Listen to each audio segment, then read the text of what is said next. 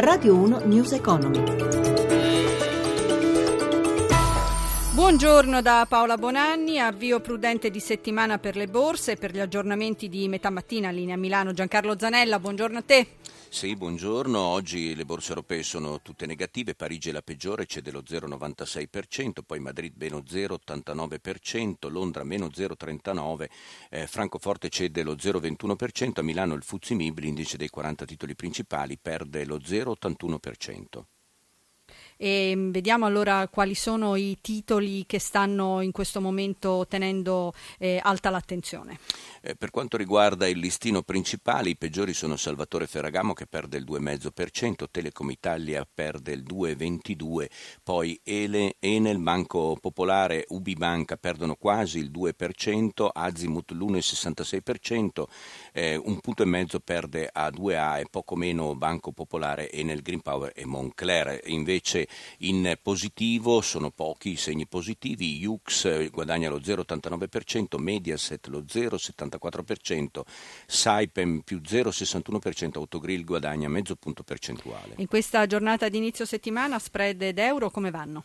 Per quanto riguarda lo spread si amplia la differenza tra BTP e Bund tedesco, 133 punti base li dividono e eh, si eh, sale anche il rendimento del nostro decennale all'1,47%. Infine per quanto riguarda i cambi, l'euro perde leggermente terreno nei confronti del dollaro, in questo momento è scambiato con un dollaro 8 cent e 34. Grazie, naturalmente l'appuntamento con News Economy e con la borsa è per oggi pomeriggio alle 18 e questa è anche la settimana di avvio dell'Expo Milano, esattamente il primo maggio, cioè venerdì. Grande attesa mentre si definiscono le finiture tutti i padiglioni apriranno, assicura il commissario unico della società Expo Giuseppe Sala. Si fanno già bilanci comunque, come quello di Coldiretti, che prevede l'arrivo di due stranieri stranieri su tre all'esposizione universale per cultura e per il cibo italiano. E intanto da ieri, eh, con l'entrata in vigore del nuovo orario estivo, è scattato il piano straordinario di Treno Nord con 379 corse giornaliere con biglietti integrati con la rete di trasporto pubblico e per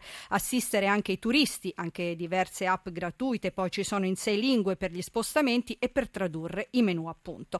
Mentre nel mondo le diseguaglianze sembrerebbe diminuire diminuiscono, come dimostrano i dati del primo rapporto Fondazione Ume Sole 24 Ore, in Italia il divario tra nord e sud eh, si allarga, anche in termini di redditi, come dimostrano i dati del Ministero dell'Economia. Sentiamo. Un paese sempre più diviso in due, con un nord in cui il reddito medio arriva quasi a 22.000 euro e che da solo contribuisce al reddito complessivo nazionale per quasi 500 miliardi, e un sud che fatica ad arrivare a 16.000 euro pro capite e partecipa alla ricchezza complessiva del paese con neanche 117 miliardi. Tra i due estremi il centro, che però deve quasi tutta la propria ricchezza e dunque una posizione mediana nella classifica, al Lazio, che da solo raccoglie il 63% del reddito complessivo complessivo, con un guadagno medio annuo lordo che supera i 22.000 euro contro i poco più di 18.000 nelle altre regioni centrali. La regione più povera resta la Calabria, mentre la più ricca si conferma la Lombardia, anche se a registrare i maggiori incrementi di reddito IRPEF, secondo i dati del Ministero dell'Economia, sono state soprattutto la Valle d'Aosta e il Friuli Venezia Giulia, più 2,6% sul 2012, seguite da Emilia Romagna e Trentino Alto Adige, ultima in classifica in termini di incremento la Puglia. Il coraggio di cambiare. Insieme per innovare costruiamo il primo sindacato di tutti. È lo slogan che la FIBA CISL ha scelto per il congresso straordinario della federazione iniziato oggi a Montesilvano a Pescara fino al 29 aprile. Dal congresso della FIBA che segue di pochi giorni quello di Dir Credito nascerà un sindacato nuovo, cioè FIRST CISL, Federazione Italiana delle Reti dei Servizi del Terziario che spiega il segretario generale FIBA Giulio Romani rappresenterà tutti i lavoratori e tutti i contatti del settore del credito, compreso quello dei dirigenti e delle assicurazioni.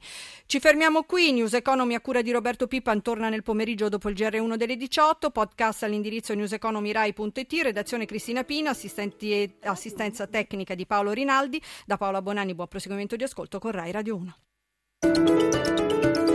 Radio 1 News Economy.